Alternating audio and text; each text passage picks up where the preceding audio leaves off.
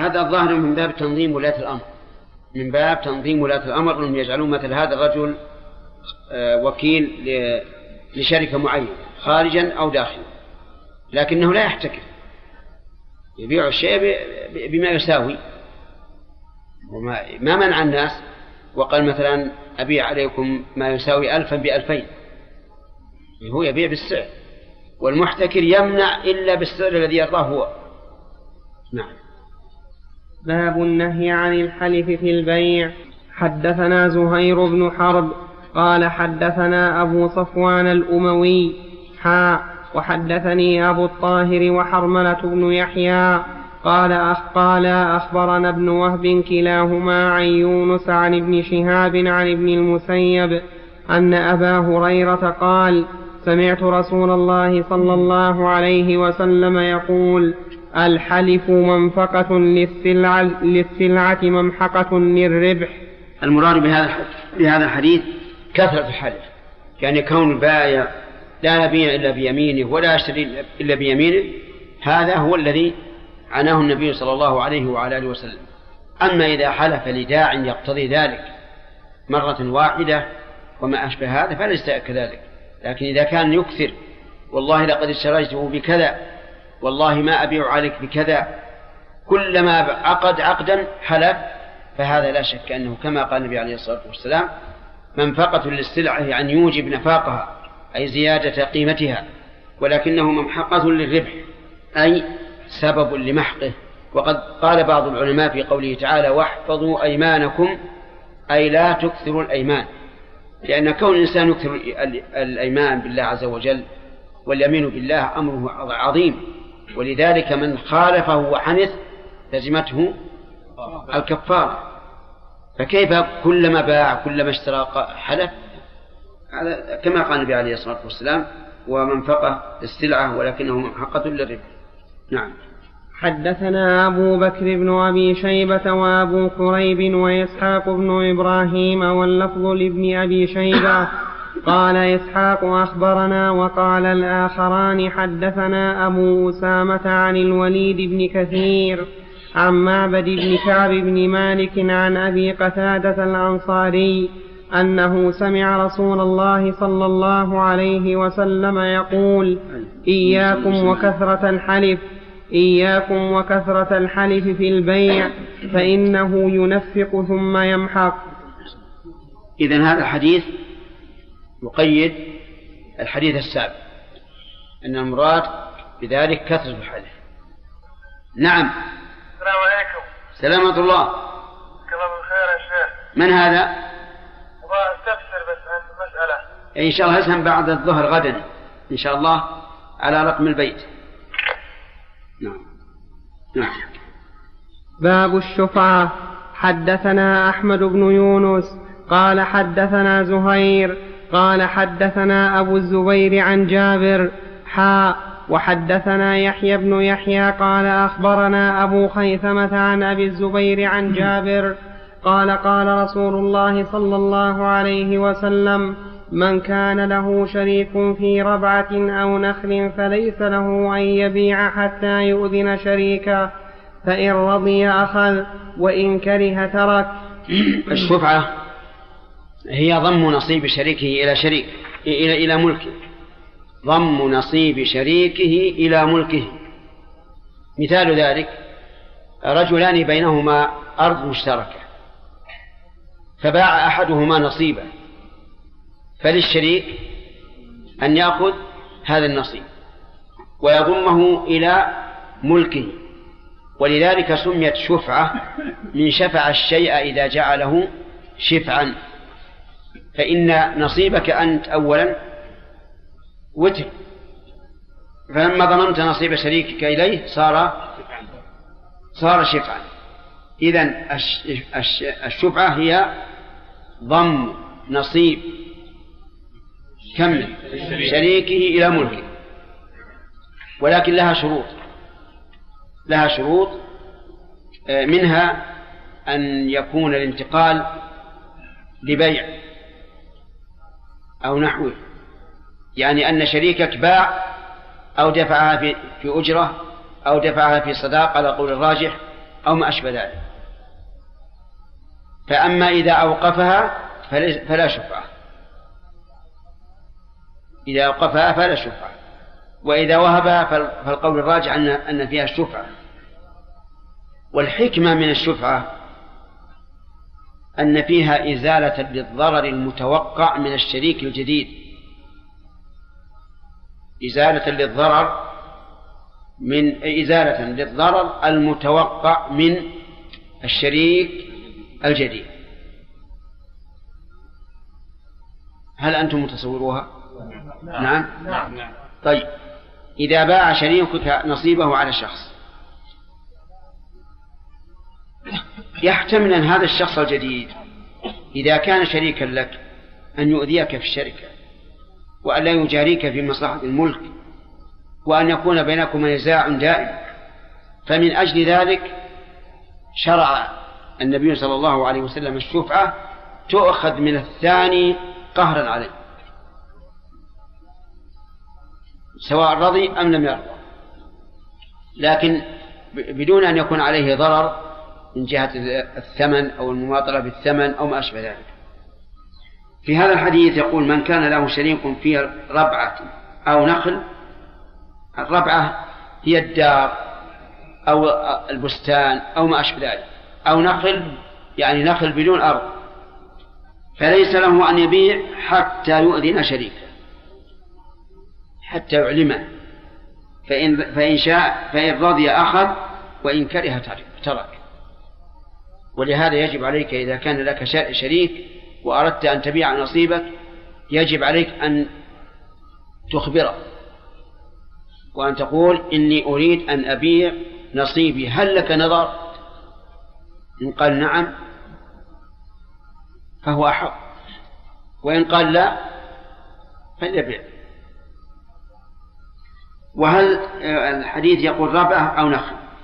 لو كان هناك لو كان شريك في شيء منقول ينقل كسيارة وأواني لا يمكن قسمها وما أشبه ذلك. فهل له الشفعة هذا فيه خلاف يتبين إن شاء الله من الأحاديث الآتية. نعم. حدثنا أبو بكر بن أبي شيبة ومحمد بن عبد الله بن نمير وإسحاق بن إبراهيم واللفظ لابن نمير. قال إسحاق أخبرنا وقال الآخران حدثنا عبد الله بن إدريس. قال حدثنا ابن جريج عن أبي الزبير عن جابر قال قضى رسول الله صلى الله عليه وسلم بالشفعة في كل شركة لم تقسم.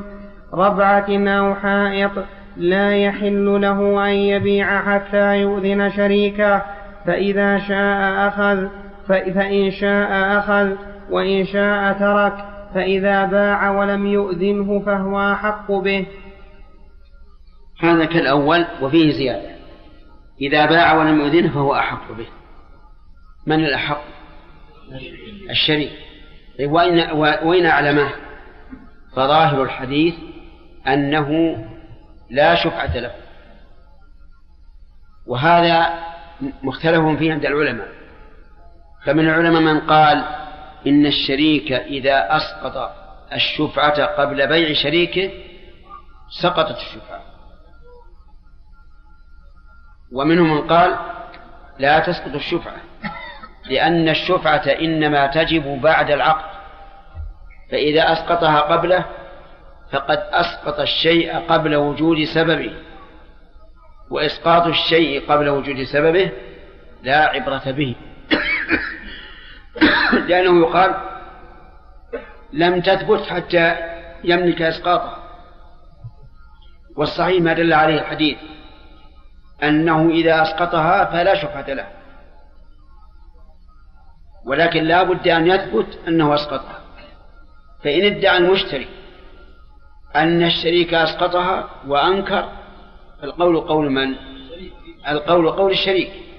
لكن إذا ثبت أنه أسقطها فالقول الراجع أنه ليس له حق كما يدل عليه هذا الحديث. نعم. باب غرز الخشب في جدار الجار. حدثنا يحيى بن يحيى. قال لا. باقي حديث. ما عندي. وحدثني أبو الطاهر. وحدثني أبو الطاهر هذا؟ هذا. وحدثني أبو الطاهر قال أخبر قال أخبرنا ابن وهب عن ابن جريج أن أبا الزبير أخبره أنه سمع جابر بن عبد الله يقول قال رسول الله صلى الله عليه وسلم الشفعة في كل شرك في أرض أو ربع أو حائط. لا يصلح أن يبيع حتى يعرض على شريكه فيأخذ أو يدع فإن أبى فشريكه أحق به حتى يؤذنه. هذا هذا السياق فيه فائدة وهي, وهي أن أبا الزبير صرح بأنه سمعه من جابر وأبو الزبير كما يعرفه الكثير من المدلسين. والمدلس إذا لم يصرح بالسماع فحديثه ضعيف. لكن يقولون إن الذي في الصحيحين عن أبي الزبير عن جابر كله متصل. فتزول علة إيش؟ التدريس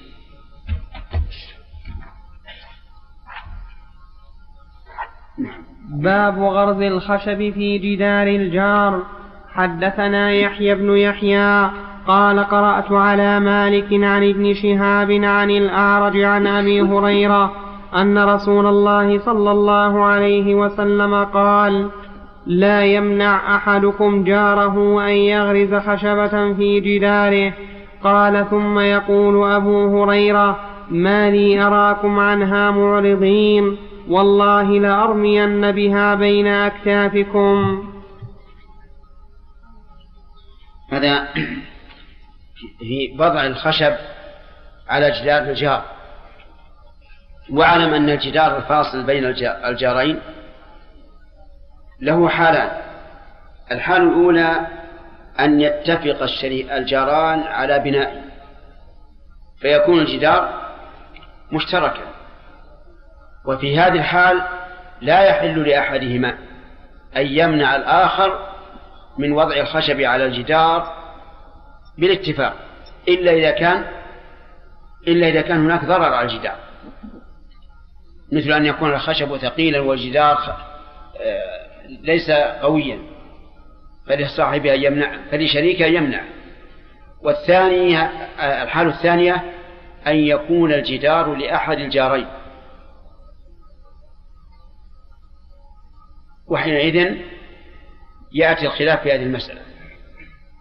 إذا احتاج الجار إلى أن يضع خشب بيته على جدار جاره فهل له أن يمنعه؟ الحديث يدل على أنه ليس له ذلك. وإن كان الجدار ملكه أي ملك الجار فليس له أن يمنع. وقوله خشبة في بعض الروايات خشبه. فإذا قال قائل كيف يجبر الجار على أن يوضع الخشب على جداره وهو ملكه فالجواب نعم يجبر لأن هذا فيه مصلحة للجدار ولا مضرة عليه ولذلك لو كان عليه مضرة لمنع لكن إذا لم يكن مضرة ففيه مصلحة للجدار إيش المصلحة؟ المصلحة أنه يزيده تماسكا ويقيه الأمطار والشمس والرياح. ففيه مصلحة للجار صاحب الجدار ومصلحة للجار صاحب الخشب.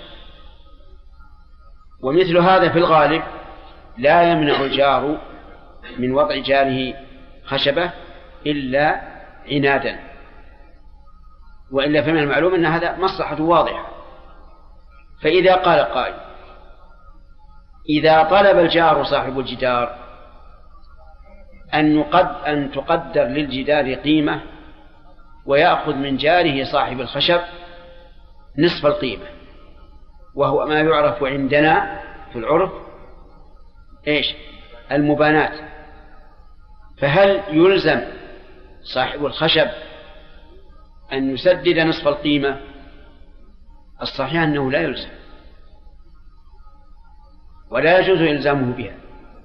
لأن الحديث ظاهر في أنه يجب عليه التمكين من وضع الخشب. فإذا قال لا يمكن أن تضع الخشب إلا إذا سلمت نصف القيمة إما أن يقوم الجدار الآن أو نصف الذي بذله فيه. فالصواب في هذه المسألة أنه لا يلزمه لكن عمل القضاة عندنا أنه يلزم الذي احتاج إلى وضع الخشب يلزم بإيش؟ بالمبانات أه، كيف المبانات؟ هل نقول هذا الجدار لو بني اليوم يكلف أربعمائة وصاحب الجدار أنفق عليه مائتين هل يلزم الجار بقيمته اليوم؟ أي بقسطه من من قيمة اليوم أو بقسطه من القيمة التي التي سلمها صاحب الجدار؟ هذه تنبني على على العرف أيضا. العرف فيما أرى يلزمون الجار الذي احتاج إلى وضع الخشب على الجدار يلزمونه أن يدفع نصف القيمة التي بذلها في بنائه جاره. وقد جرى بحث مع القضاة في هذه المسألة وقيل كيف تلزمونه بشيء دلت السنة على عدم إلزامه به. فقالوا إننا نفعل ذلك قطعا للنزاع. كيف؟ قالوا لأن لأننا لو لم نلزمه لتأخر الجار عن بناء بيته حتى يقيم جاره الجدار ثم يضع عليه الخشب بدون ثمن. وهذا ممكن. يعني يمكن أن يقول خلوه يبني الجدار وإذا بنى فأنا سأضع الخشب عليه. فلذلك رأى القضاة أن من المصلحة أن يلزم الجار الذي يحتاج إلى وضع الخشب بإيش؟ بدفع نصف النفقة. وقوله ما لي أراكم عنها معرضين. والله لأرمين بها بين أكتاف. هل المراد عن هذه السنة؟ والله لأرمين بها أي بالسنة.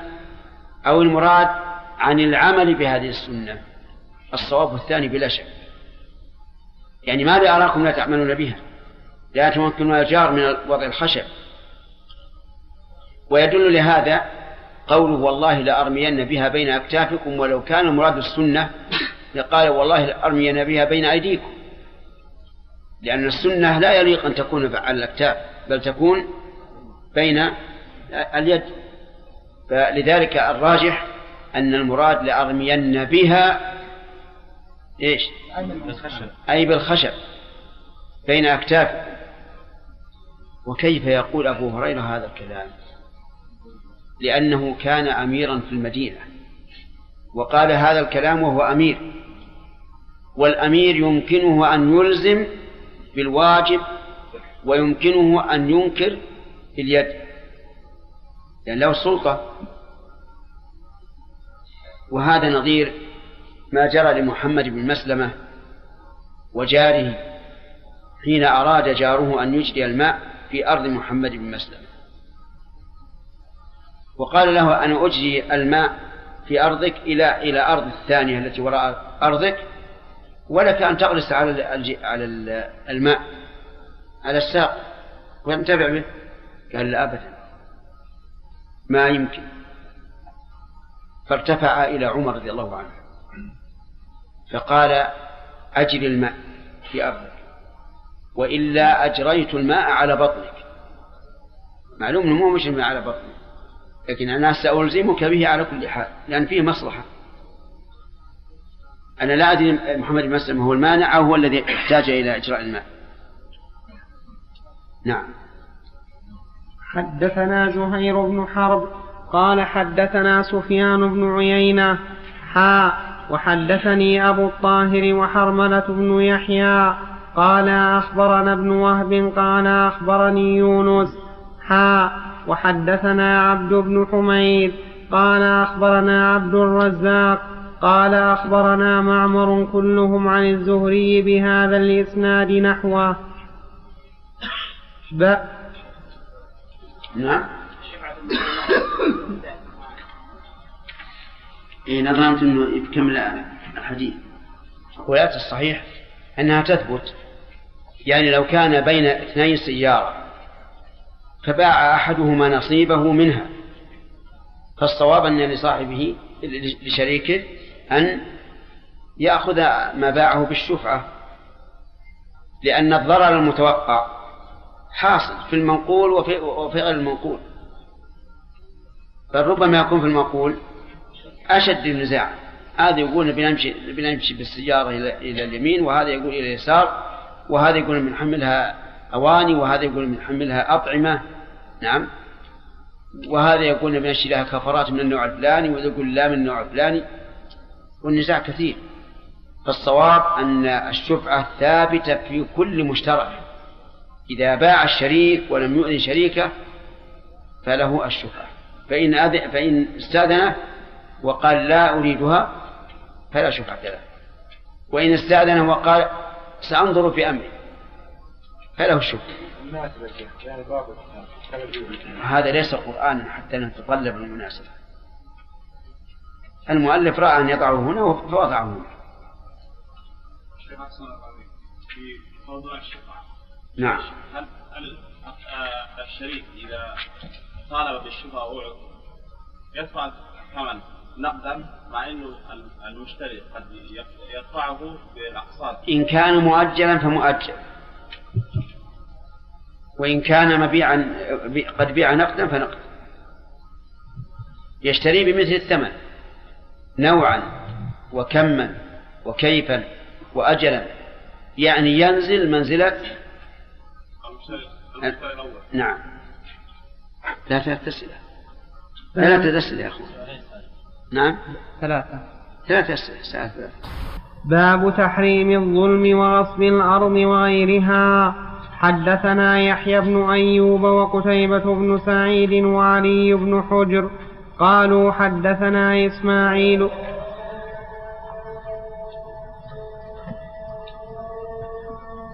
نعم. بسم الله الرحمن الرحيم. الحمد لله رب العالمين. وصلى الله وسلم وبارك على عبده ورسوله نبينا محمد وعلى آله وأصحابه أجمعين. أما بعد فقد قال الإمام مسلم رحمه الله تعالى في صحيحه في كتاب المساقاه باب تحريم الظلم وغصب الأرض وغيرها. حدثنا يحيى بن أيوب وقتيبة بن سعيد وعلي بن حجر قالوا حدثنا إسماعيل وهو ابن جعفر عن العلاء بن عبد الرحمن عن عباس بن سهل بن سعد الساعدي عن سعيد بن زيد بن عمرو بن نفيل أن رسول الله صلى الله عليه وسلم قال من اقتطع شبرا من الأرض ظلما طوقه الله إياه يوم القيامة من سبع أراضين بسم الله الرحمن الرحيم. في هذا الحديث الوعيد الشديد على من اقتطع من الأرض شبرا ظلما وأنه يطوقه يوم القيامة من سبع أراضي. وعلى هذا يكون غصب الأرض من كبائر الذنوب لأن فيه هذا الوعيد وفيه أيضا دليل على أن الأراضين سبع وأن أرضنا هذه طباق سبع. وليس كما قيل إنها القارات السبع لأن القارات السبع هي نفس الأرض التي نحن عليها. فإذا قال قائل أين هذه الأراضين قلنا هي طبقات الله أعلم بها لكنها طبقات في الأسفل. إذ لو لم يكن كذلك لم يطوق به من سبع أراضين لأنه يكون الغصب في الأرض هذه غير الغصب في الأرض في الأرض الأخرى. وفيه فيه دليل على أن مالك الأرض يملك قعرها يملك قعرها إلى الأرض السابعة. وعلى هذا فلو أراد أحد أن يحفر تحت أرضه خندقا فإنه لا يمكن من ذلك. إلا برضا صاحب الأرض. لأن صاحب الأرض يملك إلى إيش؟ إلى الأرض السابعة. وهل يملك وهل يملك الهواء كما يملك القرار؟ الجواب نعم. يملك الهواء كما يملك القرار. ولذلك لو أراد أحد أن يضع برندة على أرض شخص فله الحق في منعه لأن الهواء له. ولهذا لو تدلت أغصان شجرته على أرض جاره فله أن نطالبه بإزالة هذه الأغصان لأن الهواء له. وهل يملك قرار السماء الدنيا؟ يعني بمعنى الهواء يصل إلى إلى السماء الدنيا؟ نعم. يملكه. نعم. لا لا يملكه. أولا الوصول إلى هذا متعذر. يا معشر الجن والإنس إن استطعتم أن تنفذوا من أقطار السماوات والأرض فانفذوا لا تنفذون إلا بسلطان. إلى أن قال يرسل عليكم مشوار. فلا يمكن أن نصل إلى السماء الدنيا. وهذه الآية التي تلوتها يوم القيامة لكن قصدي أنه لا يملك أن يصل إلى السماء الدنيا. وإذا كان محمد رسول الله أشرف الرسل البشري البشرية وجبريل أفضل الرسل الملائكة لم ينفذوا لم يدخلوا السماء الدنيا إلا إلا باستئذان. فكيف نقول إنك تملك ما يقابل أرضك من السماء الدنيا. لكن نقولها على أن الهواء له إلى إلى ما لا نهاية له إلى ما يصل إليه البشر من دون السماء. وفي أيضا دليل على أن الجزاء من جنس العمل. الجزاء من جنس العمل. لما تحمل هذه الأرض في الدنيا حملها متى؟ يوم القيامة. فإن قال قائل كيف يطوق الأرض؟ افرض أنه اقتطع عشرة أذرع. يطوق سبعين ذراع من الأرض يوم القيامة كيف يتحمل هذا؟ فالجواب أن أحوال يوم القيامة ليست كأحوال الدنيا. ولهذا يقف الناس خمسين ألف سنة لا يحتاجون إلى طعام ولا شراب. ألف سنة. وتدنو الشمس منهم مقدار ميل ولا تحرقهم. فأحوال يوم القيامة لا يمكن أن تقاس بأحوال الدنيا لأنها شيء وراء وراء ما يتصور. أهل الجنة جعلنا الله وإياكم منهم. ينظر الإنسان إلى ملكه مسيرة ألفي عام ألفين سنة. يرى أقصاه كما يرى أدناه. آه، الشجرة يكون ظلها يسير فيها الراكب المضمر مئة عام. لا يقطعها. هذه أمور فوق ما نتصور والواجب علينا نحوها هو الإيمان المطلق والتسليم الذي لا حد له. وأن لا نقول لما وكيف لأننا بشر. طيب. وفي أيضا أن من اقتطع شبرا من الأرض بحق كما لو ظلمه جار. ودخل ودخل عليه ثم استخرج ملكه اقتطعه من ملك جاره. فإنه إيش؟ لا شيء عليه. لأنه غير ظالم. لأنه غير ظالم. فإن قال قائل وهل تجيزون مسألة الظفر؟ قلنا أما إذا كان عين ماله فنعم نجيزه وأما إذا لم يكن عين ماله فلا نجيزه إلا فيما كان سببه ظاهر ظاهرا. ولا أدري هل تعرفون مسجد الظفر؟ نعم. تعرفونها يعني مثلا إنسان عند شخص له حق والرجل جحد الحق. وأبى أن يعطيه صاحب صاحبه. فهل له أن يأخذ من ماله مثل ما له من الحق عليه؟ الجواب لا ليس له إلا في حالين. الأولى أن يكون عين ماله والثاني أن يكون سبب الحق ظاهرا. مثال الأول لو أن شخصا سرق من شخص شيئا ثم قدر المسروق منه على أن يسترده. له ذلك؟ لأنه عين ماله. والثاني مثاله لو أن الرجل أبى أن ينفق على من تجب عليه نفقته وقدر المحتاج على شيء من ماله فله أخذه. بذلك أفتى النبي صلى الله عليه وسلم هندا بنت عتبة مع زوجها من؟ أبي سفيان. طيب. إذا قال قائل من اقتطع شبرا ومن اقتطع دون ذلك؟ شبرا. اللي دون ذلك ما يكون شبر نقول هذا ذكر على سبيل المبالغة في القلة. وما ذكر على سبيل المبالغة في القلة أو في الكثرة فإنه لا مفهوم له. كقوله من يعمل مثقال ذرة خيرا يره. ودون الذرة كذلك. فالمهم أن قوله شبرا لا يعني أن من اقتطع دون الشبر فلا شيء عليه. لا لكن هذا من باب إيش؟ المبالغة في القلة. وفي هذا الحديث إثبات يوم القيامة وهو اليوم الذي يقوم فيه الناس من قبورهم لرب العالمين وسمي يوم القيامة لوجوه ثلاثة. الوجه الأول أنه اليوم الذي يقوم فيه الناس من القبور لرب العالمين والثاني أنه اليوم الذي يقام فيه العدل.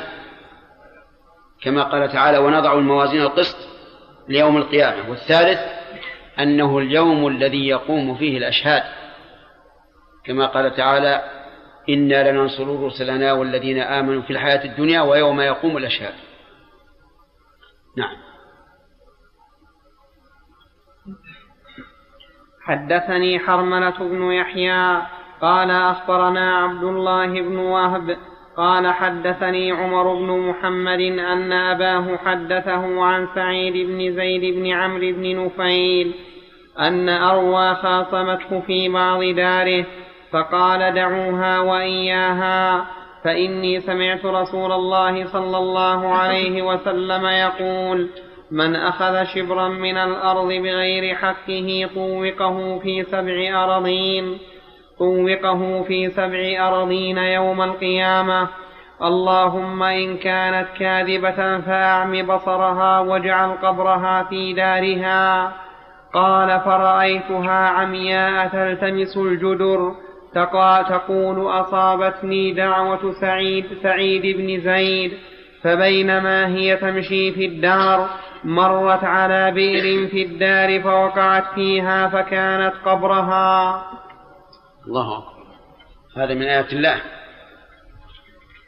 أولا في هذا الحديث هل للإنسان إذا ظلمه أحد أن يتنازل عن المطالبة ليصاب صاحبه بعقوبة في الآخرة؟ الظاهر نعم. الظاهر له ذلك. لكن ينبغي أن يحاول أن يأخذ حقه منه في الدنيا لأن عذاب الدنيا أهون من عذاب الآخرة. لكن له أن يقول أنا لا لست مطالب مطالبا. دعوه خلوا يأخذ من مالي ما شاء ويأخذ من أرضي ما شاء ويأخذ من زرعي ما شاء والوعد الوعد يوم القيامة. الثاني هل للإنسان أن يدعو على ظالمه بعقوبة؟ هذا الحديث يدل على أن سعيد بن زيد رضي الله عنه يرى يرى جواز ذلك. وأن الإنسان يجوز أن يدعو على ظالمه بعقوبة. ولكن هل له أن يدعو بعقوبة أشد من مظلمته؟ ظاهر فعل سعيد بن زيد أنه يجوز. لأن كونها تعمى وكون دارها قبرا لها أشد من كونها تظلم تقتطع شيئا من داره. أشد بلا شك.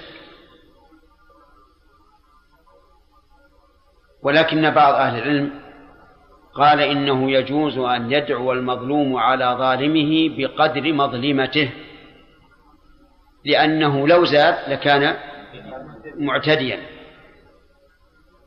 ولعل سعيد بن زيد رضي الله عنه جعل الزيادة هذا هذه في مقابلة أنها هي التي بدأت بالظلم.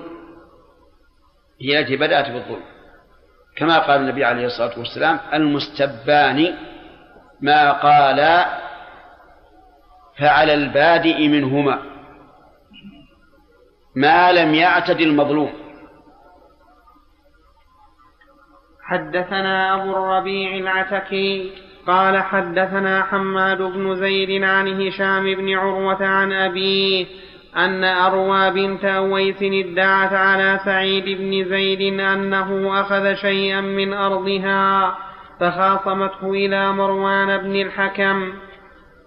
فقال سعيد أنا كنت آخذ شيئا أنا كنت آخذ من أرضها شيئا بعد الذي سمعت من رسول الله صلى الله عليه وسلم. قال وما سمعت من رسول الله صلى الله عليه وسلم؟ قال سمعت رسول الله صلى الله عليه وسلم يقول من أخذ شبرا من الأرض ظلما طوقه إلى سبع أراضين فقال له مروان لا أسألك بينة بعد هذا فقال اللهم إن كانت كاذبة فعم بصرها واقتلها في أرضها. قال فما ماتت حتى ذهب بصرها. ثم بينا هي تمشي في أرضها إذ وقعت في حفرة فماتت. حدثنا أبو بكر بن أبي شيبة قال حدثنا يحيى بن زكريا بن أبي زائدة عن هشام عن أبيه عن سعيد بن زيد قال سمعت النبي صلى الله عليه وسلم يقول من أخذ شبرا من الأرض ظلما فإنه يطوقه يوم القيامة من سبع أراضين يطوقه بالضم فإنه يطوقه يوم القيامة من سبع أراضين وحدثني زهير بن حرب قال حدثنا جرير عن سهيل عن أبيه عن أبي هريرة قال قال رسول الله صلى الله عليه وسلم لا يأخذ أحد شبرا من الأرض بغير حقه إلا طوقه الله إلى سبع أراضين يوم القيامة.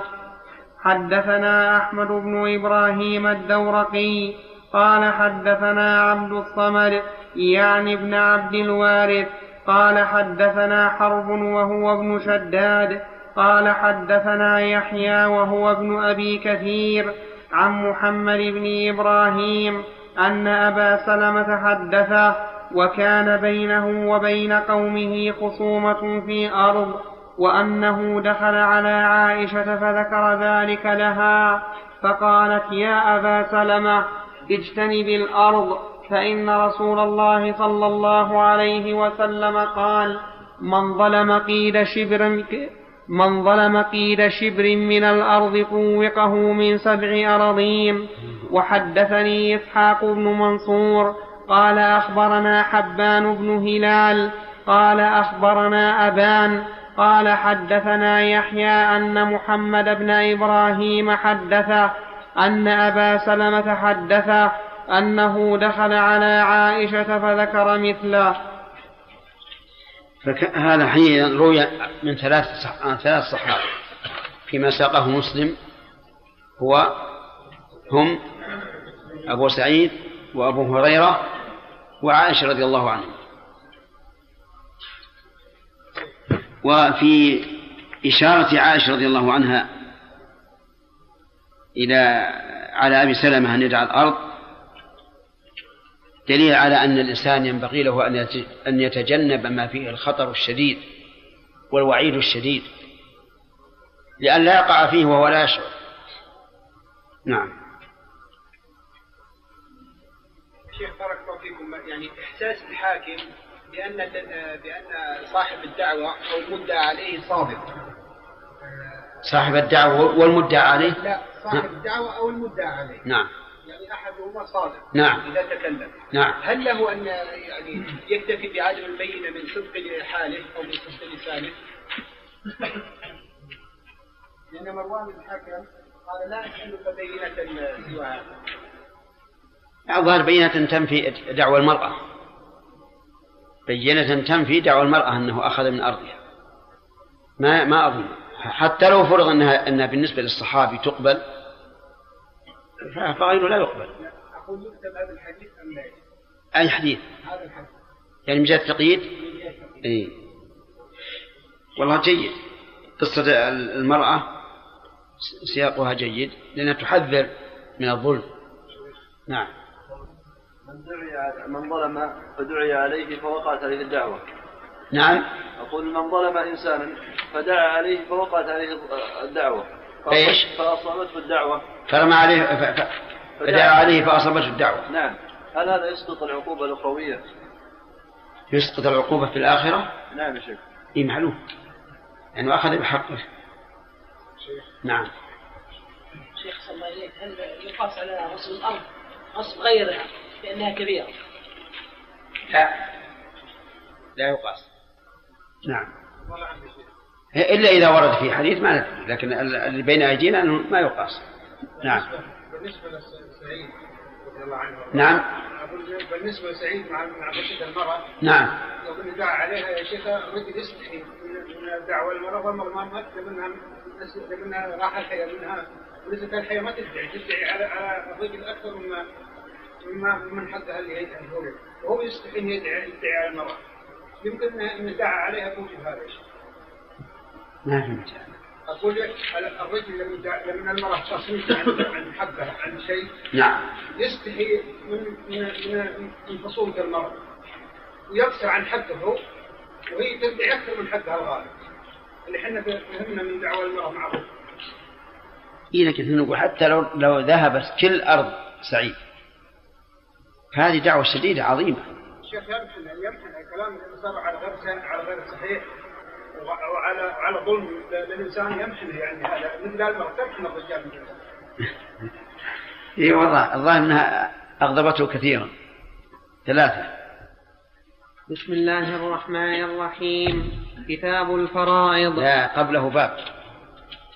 باب قدر الطريق إذا اختلفوا فيه. حدثني أبو كامل فضيل بن حسين الجحدري قال حدثنا عبد العزيز بن المختار قال حدثنا خالد الحذاء عن يوسف بن عبد الله عن أبيه عن أبي هريرة أن النبي صلى الله عليه وسلم قال إذا اختلفتم في الطريق جعل عرضه سبع أذرع.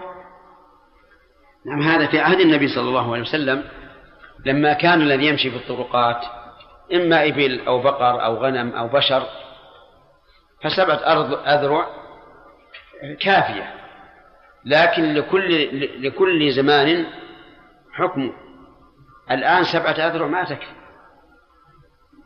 ولذلك عمل أهل العلم والقضاة في المحاكم وغيرها أنهم يجعلون الطريق على حسب ما يناسب.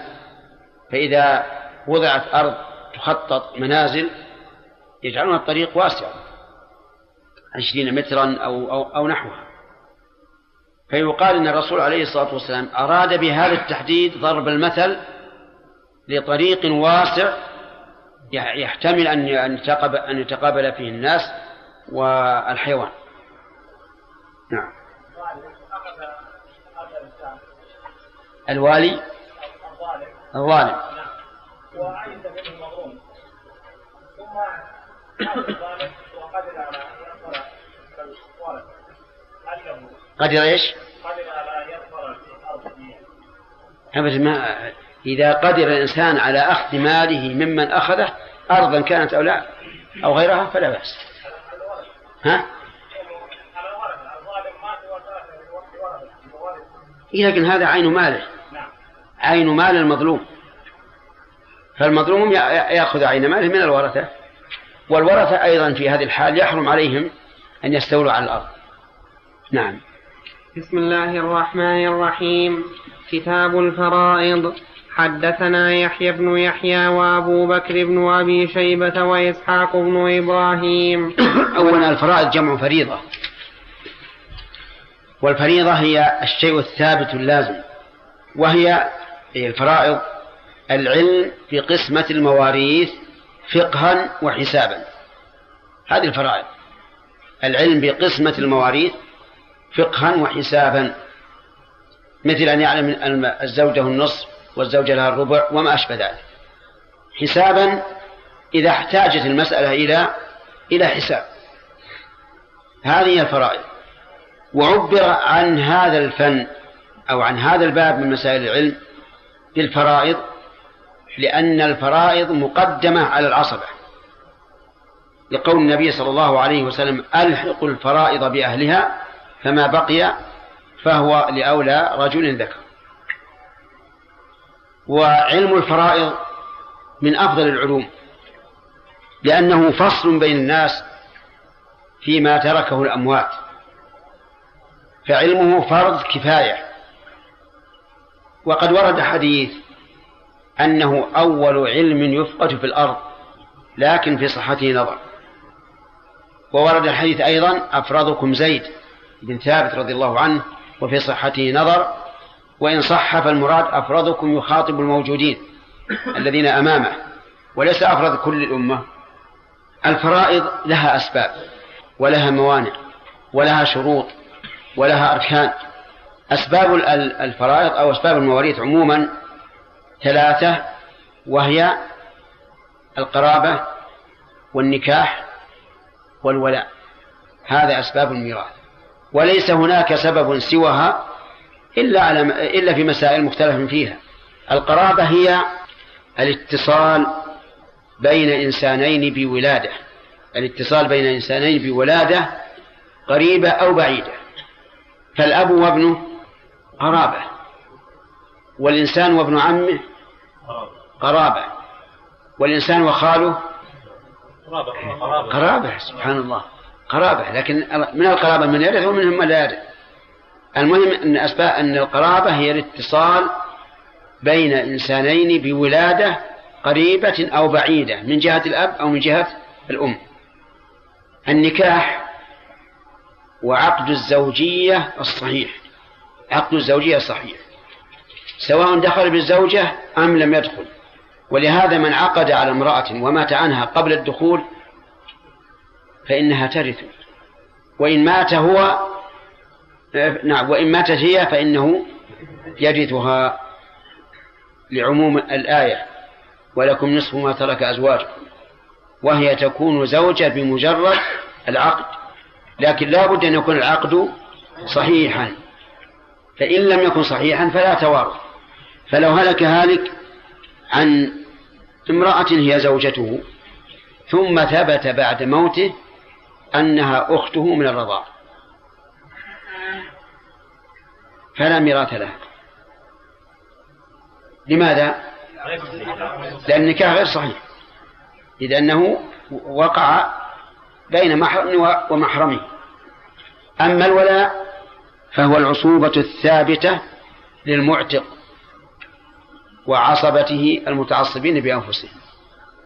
هي العصوبة الثابتة للمعتق وعصبته المتعصبين بأنفسهم. مثال ذلك رجل أعتق عبدا. يكون الآن؟ مولا له يرثه. وهل يرثه العبد لو لم لو لم يكن للسيد قريب؟ لا. وهذا يسمى المولى من أسفل. ولاية السيد للعبد ولاية من أعلى. ولاية العبد للسيد ولاية من أسفل. ولهذا يقال نافع مولى ابن عمر من أسفل. وابن عمر مولى نافع من أعلى. طيب. هذه أسباب الميراث. ثلاثة. القرابة والنكاح والولاء. طيب. موانعه ثلاثة. يعني قد يوجد السبب ولكن يوجد مانع يمنع من ثبوت الإرث لأن جميع الأحكام الشرعية والجزائية لابد أن أن تثبت أسبابها وتنتفي موانعها. الموانع ثلاثة. اختلاف الدين والرق والقتل. اختلاف الدين بأن يكون الوارث القريب مسلما والثاني قريب الثاني غير مسلم. أو يكون الرجل الزوج مسلما والزوجة يهودية ونصرانية. أو يكون السيد مسلما. والعتيق كافرا. فلا توارث. لا توارث. لأن صلة الدين هي أقوى الصلات. ولهذا قال الله تعالى لنوح عن ابنه إنه ليس من أهله. إذا اختلاف الدين مانع من موانع الإرث. فلو هلك هالك عن أب لا يصلي وعن عم يصلي من الذي يرثه؟ يرثه عمه وأبوه لا يرثه لأن أباه كافر وعمه مسلم. ولا يرث الكافر المسلم ولا الكافر ولا المسلم الكافر. الرق مانع من موانع الإرث لو هلك هالك عن أب رقيق وعم حر. فالمال لعمه الحر وليس لأبيه شيء. لأن الله تعالى ذكر المواريث باللام الدالة على التمليك. للذكر مثل حظ الأنثيين. لكم نصف ما ترك أزواجكم. فلأمه الثلث. والرقيق لا يملك. وإذا كان لا يملك لم يستحق الميراث. ولو ولو ما ولو أعطيناه الميراث إلى من يعود؟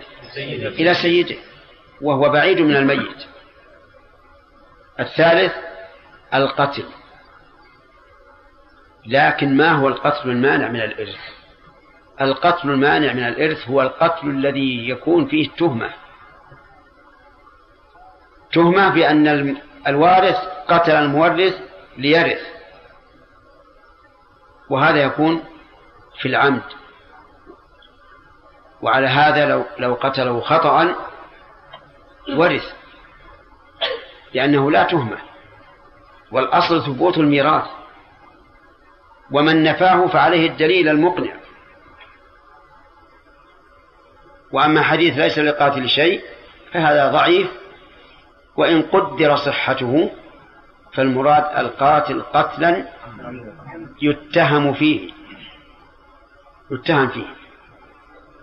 وعلى هذا فلو حصل حادث من ابن يقود السيارة معه أبوه ومات الأب بسبب الحادث. فهل يرثه يرثه الابن أو لا؟ نعم. نعم يرثه. يرثه لأن هذا وإن كان هو السبب لكن لا يريد أن يقتله. فلا تهمة إطلاقا.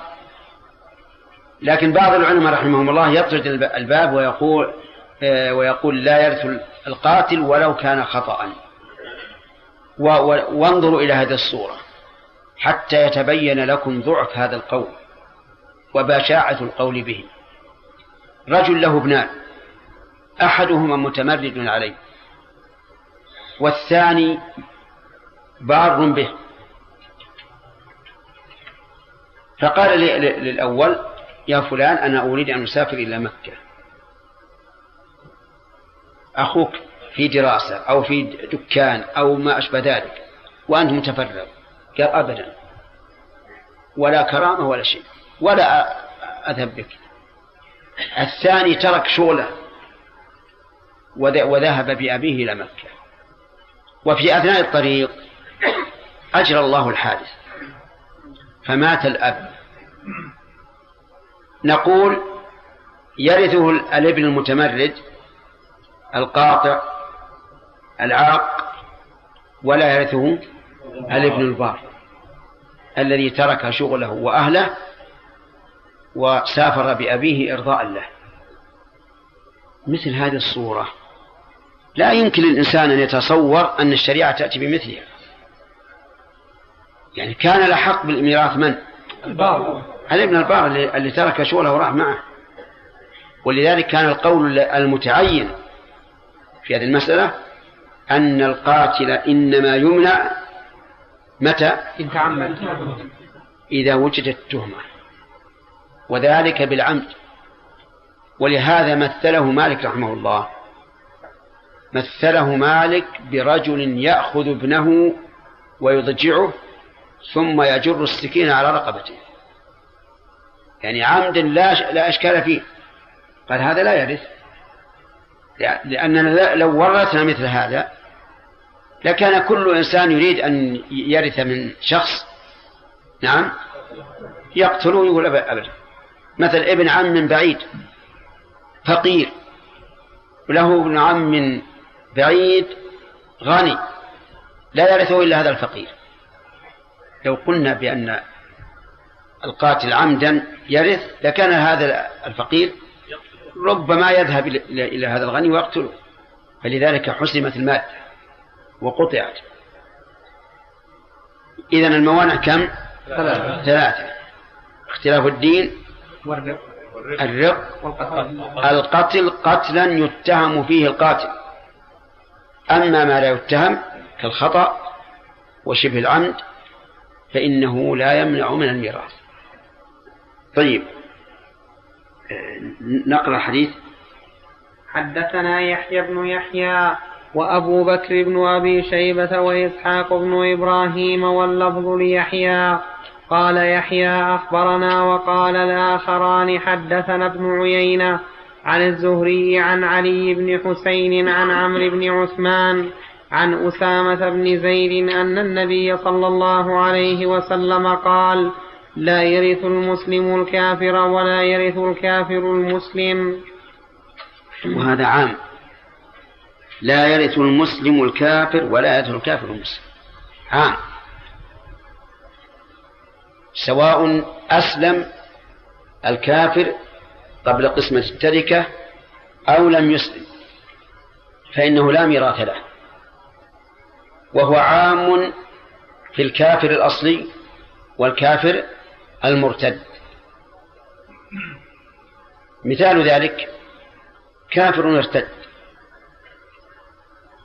ثم مات وله قريب مسلم. هل يرث أو لا يرث؟ لا يرث. هكذا قال النبي صلى الله عليه وسلم. لا يرث الكافر المسلم ولا المسلم الكافر. واختار شيخ الإسلام ابن تيمية رحمه الله أن المرتدين يورثون ولا يرثون.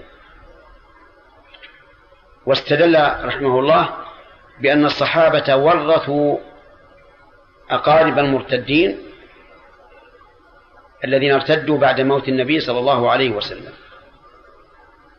ولم يمنعوه من الإرث. وعلل ذلك أيضا بأنه لو كان كذلك لخيف أن الرجل إذا كان يبغض قريبه ولا يحب أن يرث يظهر أنه أنه مرتد ولا يبالي. ولكننا لا لا نجسر على هذا على هذا القول لأن بين أيدينا حديثا محكما. لا يرث المسلم الكافر ولا يرث الكافر المسلم. وما جاء عن الصحابة فإنه يمكن أن يحمل عن اجتهادات اقتضتها الحال في ذلك الوقت.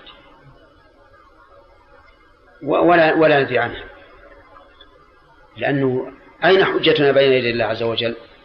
والرسول عليه الصلاة والسلام يقول لا يرث الكافر المسلم والمسلم الكافر. طيب.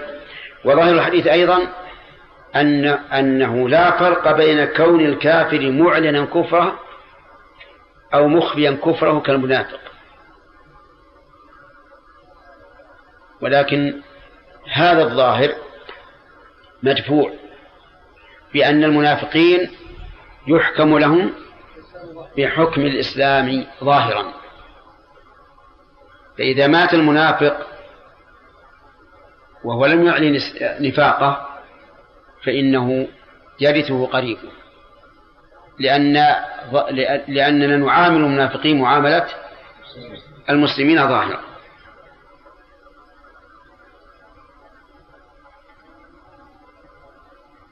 طيب لو أن لو أن القريب الكافر حين مات قريبه أس...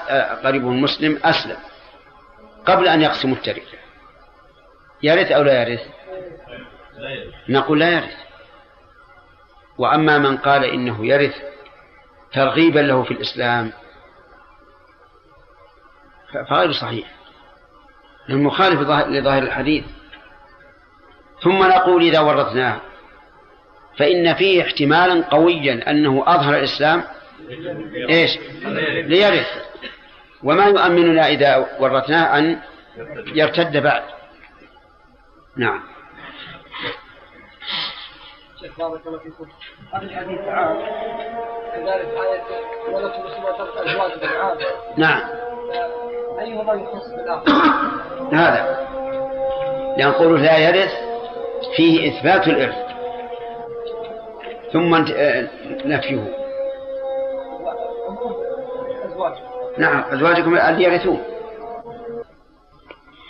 بسم الله الرحمن الرحيم. قبل أن نبدأ درس الليلة نناقش فيما سبق. ذكرنا أن أسباب الإرث يلا عبد الله. ما هي؟ ما هي؟ الولاء والنكاح والقرابة. وراك بديت من أسفل القرابة والنكاح والولاء طيب. ما هي القرابة الاتصال بين إنسانين بالولادة قريبة كانت؟ قريبة قريبة كانت أو بعيدة. بارك الله فيك. طيب. آه النكاح؟ النكاح عقد الزوجية صحيح عقد الزوجية الصحيح. هل يشترط الخلوة؟ لا يشترط. الدخول؟ لا. ما يشترط. طيب. الولاء؟ لا ممكن يقول. ما هو؟ تعريفه. إيش؟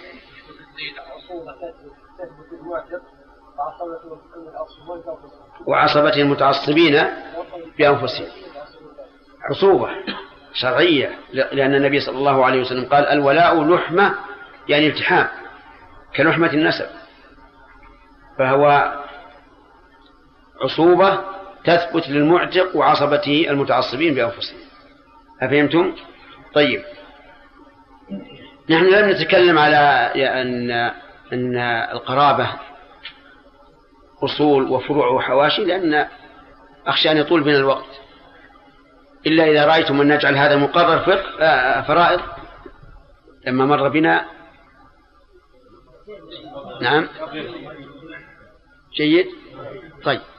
لكن الآن ليس بيننا وبين ما, ما قررناه البارح إلا 24 ساعة. ومع ذلك شوف الناس. ما هنا اجتهاد؟ آه الآن تصور شجرة مغروسة. لها جذع في الأرض. ولها أغصان متفرعة. ولها فرع. الأصل والأغصان المتفرعة يمينا وشمالا والفرع الذاهب سماء. القرابة على هذا النحو. إما أن تتفرع منهم أو يتفرع منك أو يتفرع من آبائك. هذه إما أن يتفرع منك أو تتفرع منهم إيش؟ أو يتفرع من آبائك. إن تفرعوا منك فهم فروع مثل الأبناء والبنات وأولاد الأبناء وأولاد البنات وما أشبه ذلك. وإن تفرعت منهم فهم أصول. وإن تفرعوا من آبائك فهم حواشي. إن تفرعوا من الأب القريب فهم إخوة وأبناء إخوة وأبناء أخ- وأخوات وأبناء أخوات. وإن تفرعوا ممن فوقه فهم إيش هم؟ أعمام. القرابة لا تخرج عنها الثلاثة. أصول وفروع وحواشي. الإرث له موانع بمعنى أنه وإن وجدت الأسباب فقد يكون هناك موانع تمنع من الإرث. إبراهيم. الموانع متفق عليه ثلاث نعم. الرق والقتل واختلاف الدين. طيب والمختلف فيها؟ موانع كثيرة. قلت متفق عليه. هناك موانع مختلف فيها. ما هي؟ مثل إيش؟ اختلاف الدار. لا هذا اختلاف الدار داخل في اختلاف الدين في الغالب. القتل يا شيخ.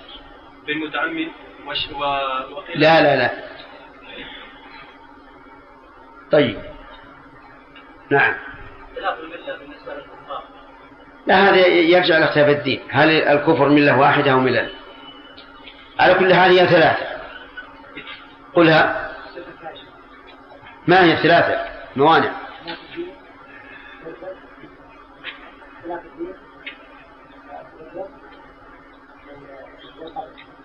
والقتل. طيب ما هو الدليل على أن اختلاف الدين يمنع من الإرث؟ إيه ما هنا حاجة. نعم. حديث الباب. ها؟ حديث الباب. قول النبي صلى الله عليه وسلم لا يرث المسلم الكافر. حديث أسامة. النبي صلى الله عليه وسلم قال لا يرث المسلم الكافر ولا الكافر المسلم تمام. بارك الله فيك. ما هو الدليل على أن الرق مانع من الميراث؟ أضاف الإرث والعبارة إلى دلالة التمييز والعبد لا يكفي. نعم. أن آيات المواريث تبين استحقاق الوارث باللام الدالة على التمليك وال... والعبد لا يعرف. طيب فيه أيضا تعليل آخر. إيش؟ لو أعطينا العبد الميراث كنا أعطيناه الميراث. لو ورثنا العبد لكان ال- الإرث لسيده وهو أجنبي من الميت. طيب ما هو الدليل على أننا إذا أعطينا العبد شيئا صار لمالكه؟ قوله صلى الله عليه وسلم قوله صلى الله عليه وسلم في حديث عمر آه، من من باع عبدا أباع من باع عبدا أمان له مال. نعم. له فماله؟ فماله لسيده إلا يشترط المساء فماله للذي باعه. الذي باع يشترط إلا أن يشترط المبتاع صح. الثالث القتل فجري. نعم. حديث لا يأتي القاتل شيئا. طيب. غير. إيش؟ نعم. لا لا نريد إلا ال- الذي قلنا. يلا يحيى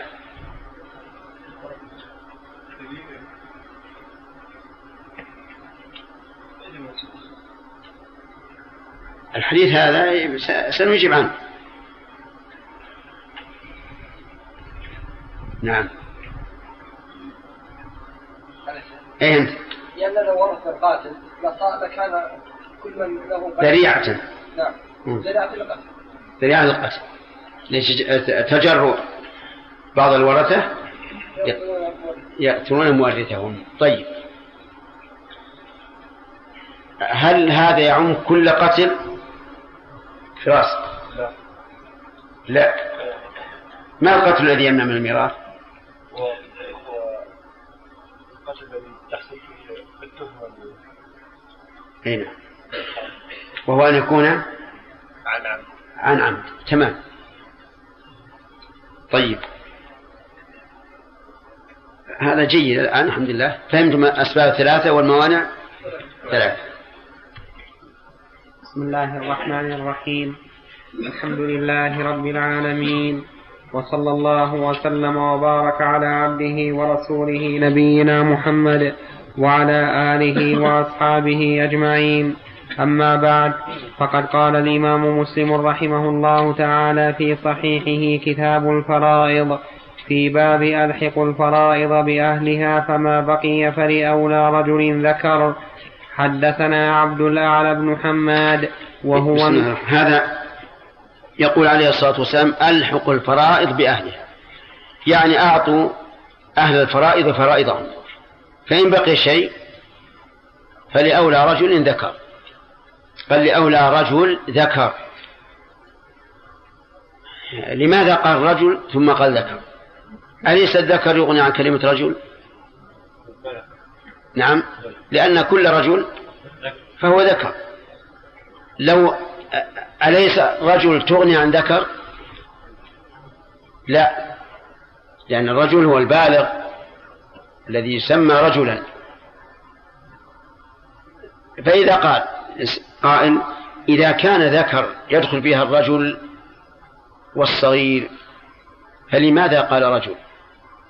قلنا إنه قال صلى الله عليه وسلم رجل ليشير إلى الحكمة في إعطائه ما بقي وهو أنه رجل والرجال قوامون على النساء والرجال عليهم مسؤولية كبيرة.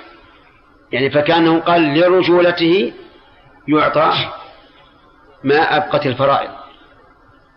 وليس كما يظن بعض الناس أن هذا من باب التوكيد. لأننا إذا دار الأمر بين أن يكون الكلام تأسيسا أو توكيدا فالواجب حمله على أن يكون تأسيسا لا توكيدا.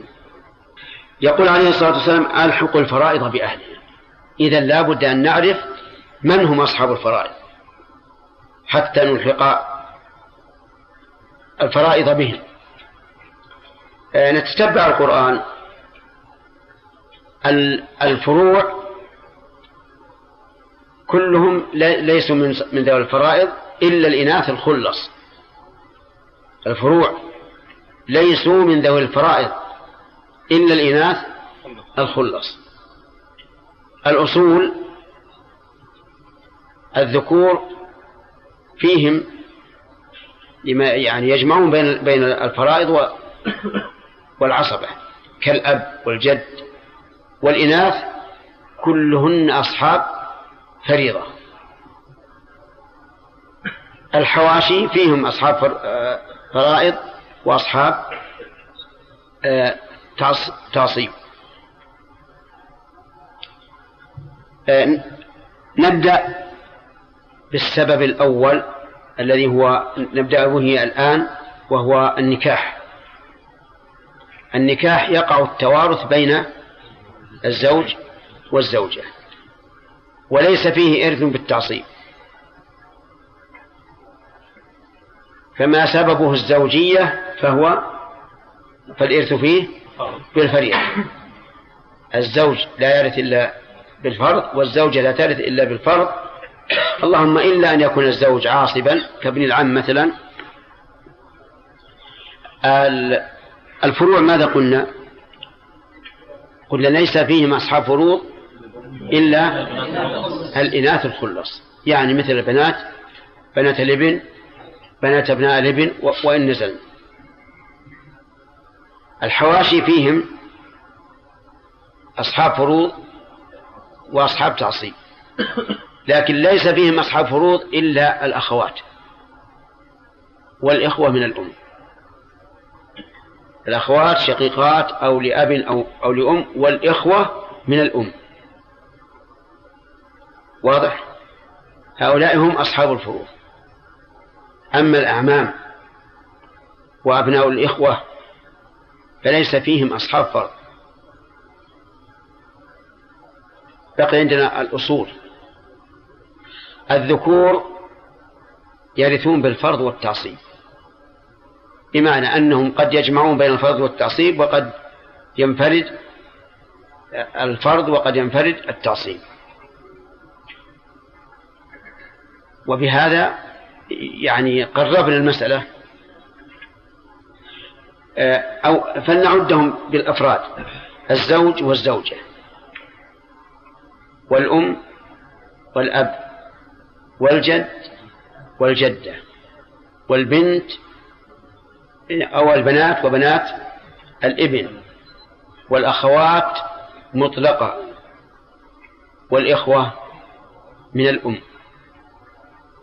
هؤلاء هم أصحاب الفروض فنبدأ بهم أولا ثم ما بقي؟ نعطيه العاصب. نعطيه العاصب فإن لم يبقى شيء لم يرث شيئا. وإن لم يكن صاحب فرض فالمال كله له. فصار العاصب إما أن يرث جميع المال إذا لم يوجد صاحب فرض أو لا يرث شيئا إذا استغرقت الفروض التركة.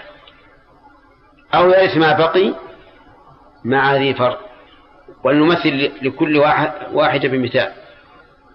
هلك هالك عن أخيه الشقيق فقط؟ بماذا يرث؟ بالتعصيب. نقول له كل المال بالتعصيب. هلك هالك امرأة عن زوجها وأختها الشقيقة فقط؟ الإرث هنا بالفرض. للزوج النصف وللأخت الشقيقة النصف. طيب العاصب ليس له شيء لأن الفروض استغرقت التركة.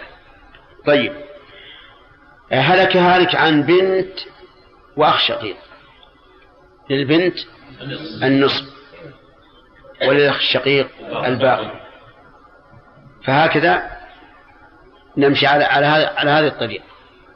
طيب هلك هلكت امرأة عن زوجها وأمها وأخويها من أمها وأخويها الشقيقين. هلكت امرأة عن زوجها وأمها وأخويها من الأم وأخويها الشقيقين. الزوج له النصف والأم لها السدس والأخوين من أم الثلث والأخوين الشقيقين الباقي. ما بقي شيء؟ كيف؟ يعني الآن نورث الإخوة من الأم ونورث الأخ الأخ الأخوة الأشقاء؟ نعم. نعم. لأن النبي صلى الله عليه وسلم هكذا هكذا سن لنا. قال ألحقوا الفرائض بأهلها. فما بقي؟ فلأولى رجل ذكر. فإذا ألحقنا الفرائض بأهلها ما بقي للأخوة الأشقاء شيء. وهنا قد يبقى الإنسان حائرا. كيف يحرم من أدلى بأبوين ويورث من أدلى بأم؟ فنقول قضاء الله أحق وشرط الله أوثق. والله سبحانه وتعالى لما ذكر ميراث الأصول قال آب والفروع الأصول والفروع. قال آباؤكم وأبناؤكم لا تدرون أيهم أقرب لكم نفعا. فريضة من الله إن الله كان عليما حكيما ولو أننا سلطنا القياس على على مصادمة النص لكان هذا يعني تقديم الهوى على الهدى.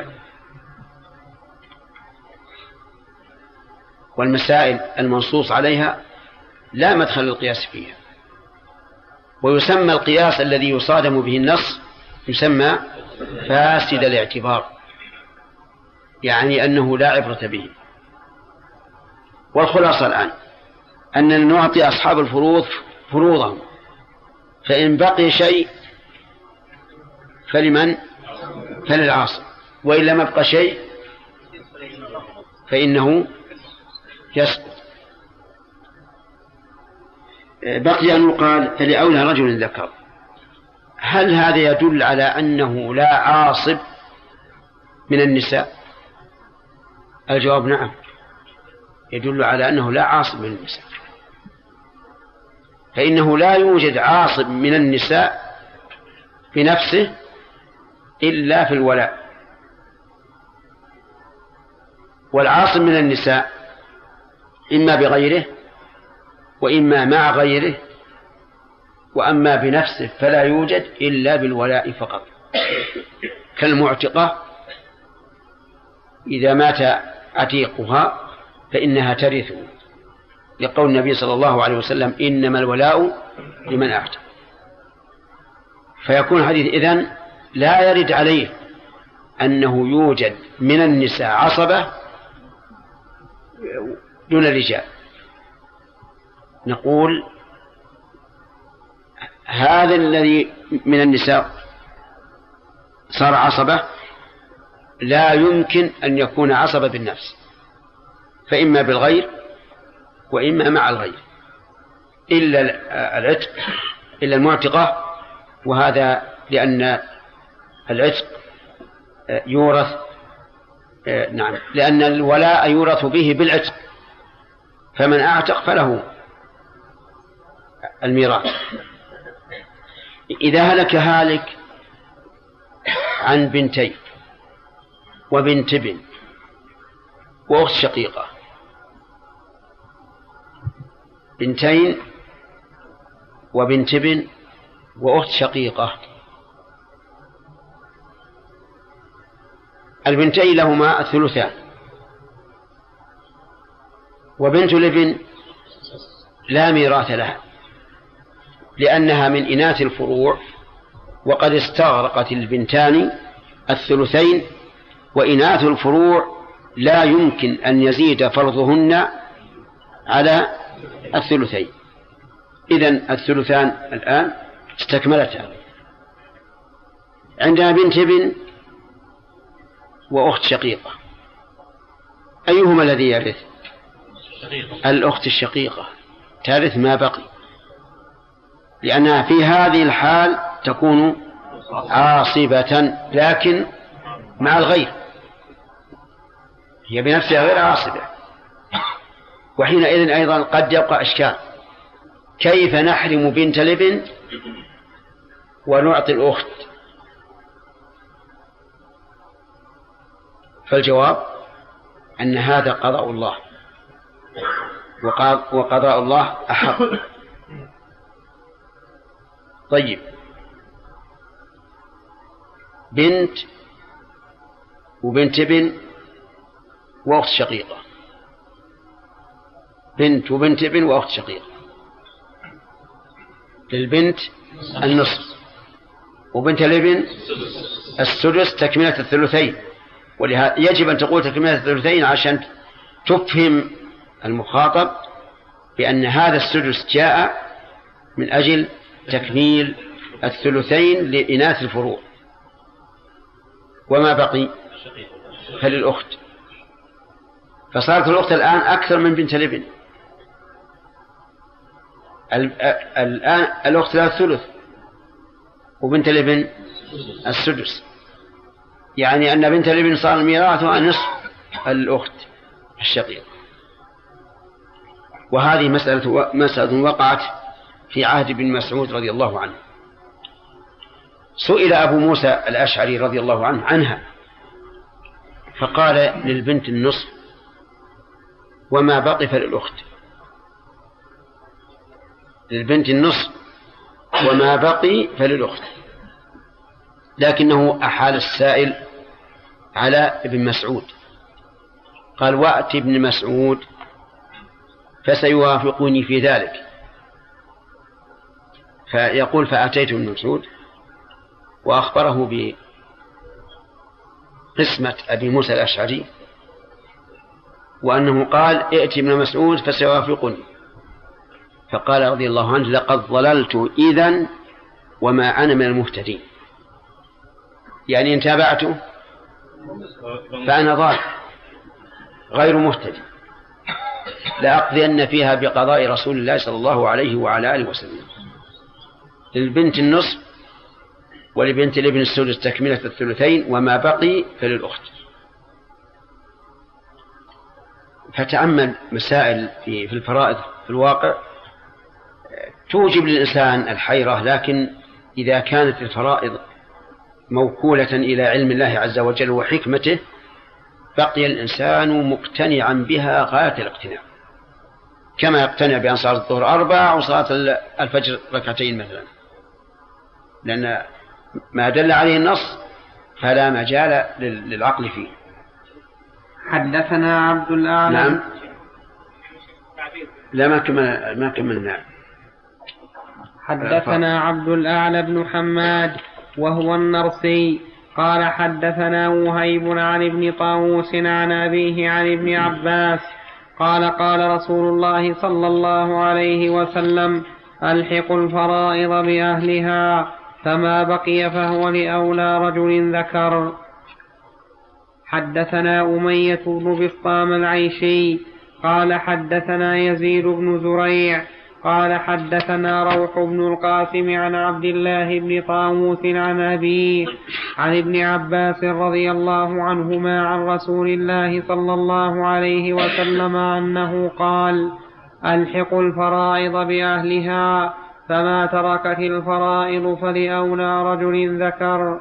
حدثنا إسحاق بن إبراهيم ومحمد بن رافع وعبد بن حمير واللفظ لابن رافع قال إسحاق حدثنا وقال الآخران أخبرنا عبد الرزاق قال أخبرنا معمر عن ابن طاووس عن أبيه عن ابن عباس قال قال رسول الله صلى الله عليه وسلم اقسموا المال بين أهل الفرائض على كتاب الله فما تركت الفرائض فلأولى رجل ذكر وحدثنيه محمد بن العلاء أبو كريب الهمداني قال حدثنا زيد بن حباب عن يحيى بن أيوب عن ابن طاووس بهذا الإسناد نحو حديث وهيب وروح بن القاسم. قوله صلى الله عليه وسلم في هذا اللفظ الآن عندنا ألفاظ مختلفة ولا ولا نجزم باللفظ المعين من رسول الله صلى الله عليه وعلى آله وسلم. لكن المعنى واحد. هنا يقول اقسموا الفرائض اقسموا المال بين أهل الفرائض على كتاب الله. على كتاب الله. لننظر الآن. في امرأة هلكت عن زوج وأم وأب. زوج وأم وأب. للزوج النصف. وللأم الثلث. لأن ما فيه أولاد ولا فيه إخوة. والله عز وجل يقول فإن لم يكن له ولد وورثه أبواه فلأمه الثلث. فإن كان له إخوة فلأمه السدس. الآن ما في أولاد ولا فيه إخوة. فنعطي آه نعطي الأم الآن الثلث. لأنه لا في أولاد ولا في إخوة. فلها الثلث. هذا آه على كتاب الله. وللأب الباقي. فيكون في هذه الصورة للأنثى مثل حظ الذكرين لأن لها الثلث وللأب السدس. وبهذا أفتى كثير من السلف. بناء على قوله اقسموا المال بين أهل الفرائض على كتاب الله.